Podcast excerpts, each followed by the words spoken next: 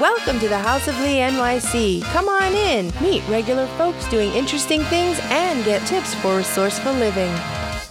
Hi, I'm Lee. Thank you for stopping by. In today's show, I am going to share with you expert tips for writing that book you've got swimming around in your head, or perhaps in several drafts already on your laptop.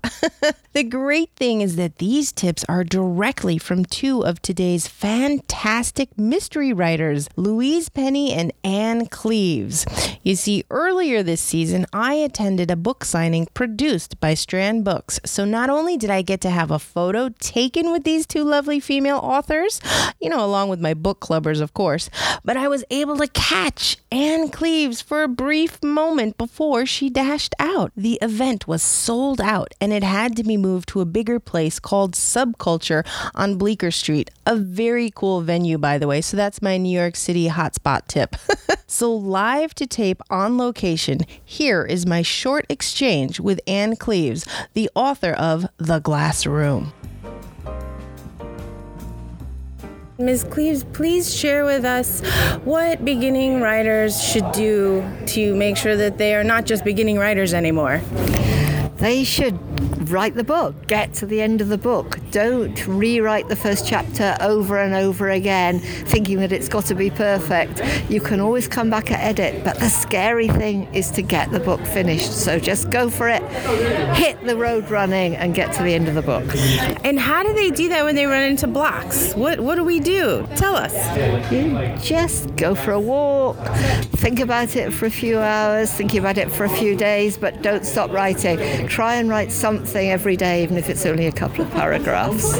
Just keep the keep the action moving. And then, what are some of your favorite things to eat or drink while you're reading a good book? Tea. How do you take your tea? I take I like Earl Grey tea with a dash of milk. And for those of us who are reading The Glass Room, what should we, for book groups out there, what kind of cuisine should they go for when they're discussing it? Go for something very English, something very British, some scones maybe. And what is your favorite writing utensil in paper or notebook or computer? What do you use? What are your secret tools? Laptop. During that conversation, I also asked Miss Cleeves what her favorite English meal is, and she said it was fish or fresh crab with a salad. You know, random thought. Thought I'd share it with you. During the talk, Louise Penny, who is the author of the mystery series Glass Houses. You know, it's set in a town in Montreal. Well, she shared that she endured writer's block for five years. She said that she mostly ate gummy bears and watched Oprah all day long, with a word count of zero. she also said that that's when she had her breakthrough. Louise Penny said that she was going to write a book that she wanted to read, not just a book for the approval of others. She also shared that after 9 11, Miss Penny didn't want to reach the end of her days not having written the one thing she wanted to have written. Ann Cleeves also passed on a tip she said is from writer Raymond Chandler. He said, If you're stuck, have a guy come through the door with a gun. and that, Miss Cleeves said, was when her main character, Vera, came through the door, but without the gun. And actually, you can catch the Vera series on Hulu or the Acorn platform, PBS, and other streaming channels. You want to check it out, it's pretty cool. Ann Cleeves also writes another series called Shetland, and that can also be seen on Netflix and PBS and Amazon Video. What other tips did I hear them share? Well, Miss Cleeves said that 1,000 to 1,500 words a day is her goal, and that she doesn't plot it out beforehand.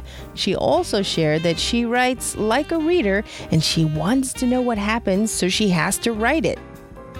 And to wrap up the talk, Louise Penny shared one final message to all budding writers, and maybe that's you. So listen up. She says, Let your creative soul write from gratitude. And that wraps up this episode of the House of Lee NYC. I hope this helps you or someone you know, so please share it. And if you'd like to contribute to the show or have a media package produced for you or your company, please visit houseofleenyc.com. Upcoming episodes include tips from a sommelier and the 411 on Aikido, a martial art from Japan. So thank you so much for stopping by. Take care, and we'll talk soon. Bye bye.